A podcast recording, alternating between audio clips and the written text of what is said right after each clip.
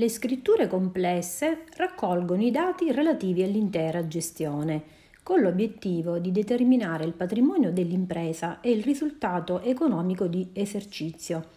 Le scritture complesse costituiscono la contabilità generale e vengono redatte sul libero giornale e nei conti di mastro.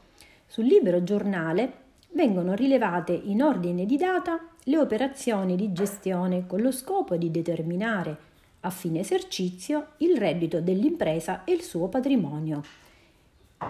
E sono scritture cronologiche. Nei conti di mastro, formati da tutti i conti utilizzati dall'impresa, si classificano le operazioni di gestione in base all'oggetto al quale si riferiscono e sono scritture sistematiche.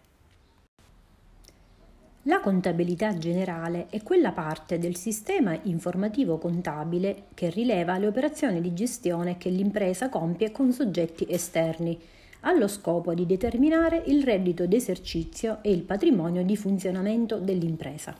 La contabilità generale utilizza i conti ed è formata da un insieme di scritture complesse tra loro, coordinate e collegate, in modo da formare un sistema contabile.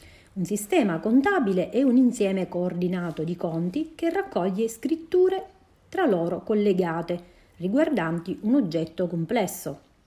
La contabilità generale è tenuta con il sistema del patrimonio e del risultato economico elaborato da Aldo Amaduzzi e utilizza il metodo della partita doppia che definisce le regole attraverso le quali devono essere compilate le scritture. Secondo il metodo della partita doppia, ciascuna operazione di gestione deve essere registrata almeno due volte, contemporaneamente in due o più conti, per importi da annotare in sezioni opposte, in modo che vi sia sempre l'uguaglianza tra il totale dei valori registrati in dare e il totale dei valori registrati in avere.